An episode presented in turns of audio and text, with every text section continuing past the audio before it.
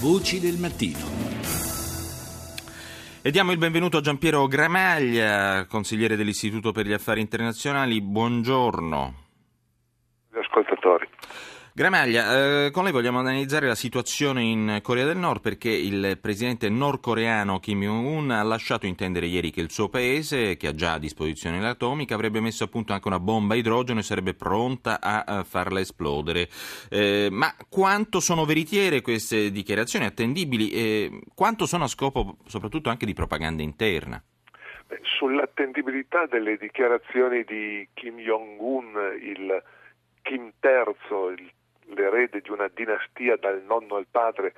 al, a, a, all'attuale leader, appunto eh, ci sono molte riserve, riserve espresse eh, ieri in eh, serata anche dalla, dalla Casa Bianca, ma prima echeggiate dalle intelligence di vari paesi, anche paesi vicini alla Corea del Nord. Dal punto di vista poi pratico cambia relativamente poco, nel senso che la Corea del Nord già dispone di eh, bombe eh, nucleari, di bombe atomiche, il passaggio alla bomba all'idrogeno è un elemento di preoccupazione in più, ma non modifica di per sé il, la, la, minaccia eh, posta dalla Corea del Nord. Eh, che si tratti di dichiarazioni eh, fatte per aumentare posso dire il prestigio, ma la visibilità e quindi la eh, considerazione del Paese eh, rispetto ai suoi interlocutori internazionali, quindi la Cina, ma soprattutto gli Stati Uniti e la Russia e in eh, modo eh, più confrontazionale il Giappone e la Corea del, del Sud eh, è, in, è in dubbio che ci siano anche, che ci possano essere anche delle componenti di politica interna per rafforzare il prestigio del leader a fronte di una situazione economica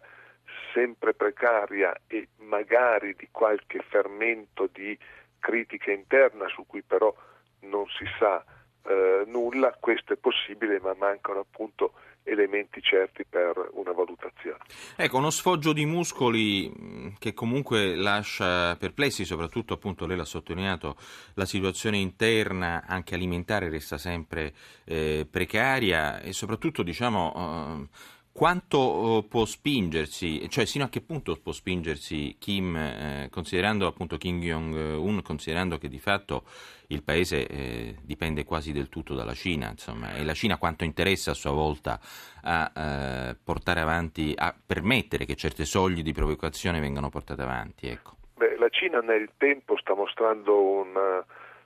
tolleranza sempre minore per eh, gli eccessi e le astrusità del eh, regime nordcoreano, che a sua volta ha bisogno del eh, supporto economico e spesso anche alimentare dei suoi interlocutori. Eh, è abituata la Corea del Nord, sono abituati i leader di Pyongyang a barattare in qualche misura eh, minacce in cambio di aiuti, negoziando eh, la cessazione o l'attenuazione della minaccia in cambio di eh, concessioni economiche o appunto eh, praticamente sul terreno pratico eh, alimentari. In più eh, la loro capacità di costituire una minaccia è limitata poi dalla loro scarsa capacità di portare a domicilio di un eventuale antagonista eh, le armi potenti di cui eh, dispongono il loro arsenale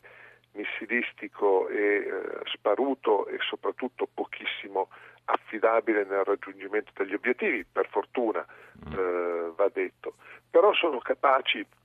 e lo hanno fatto anche nel recente passato, di piccole provocazioni militari che possono creare danni e allarme e, e cessata da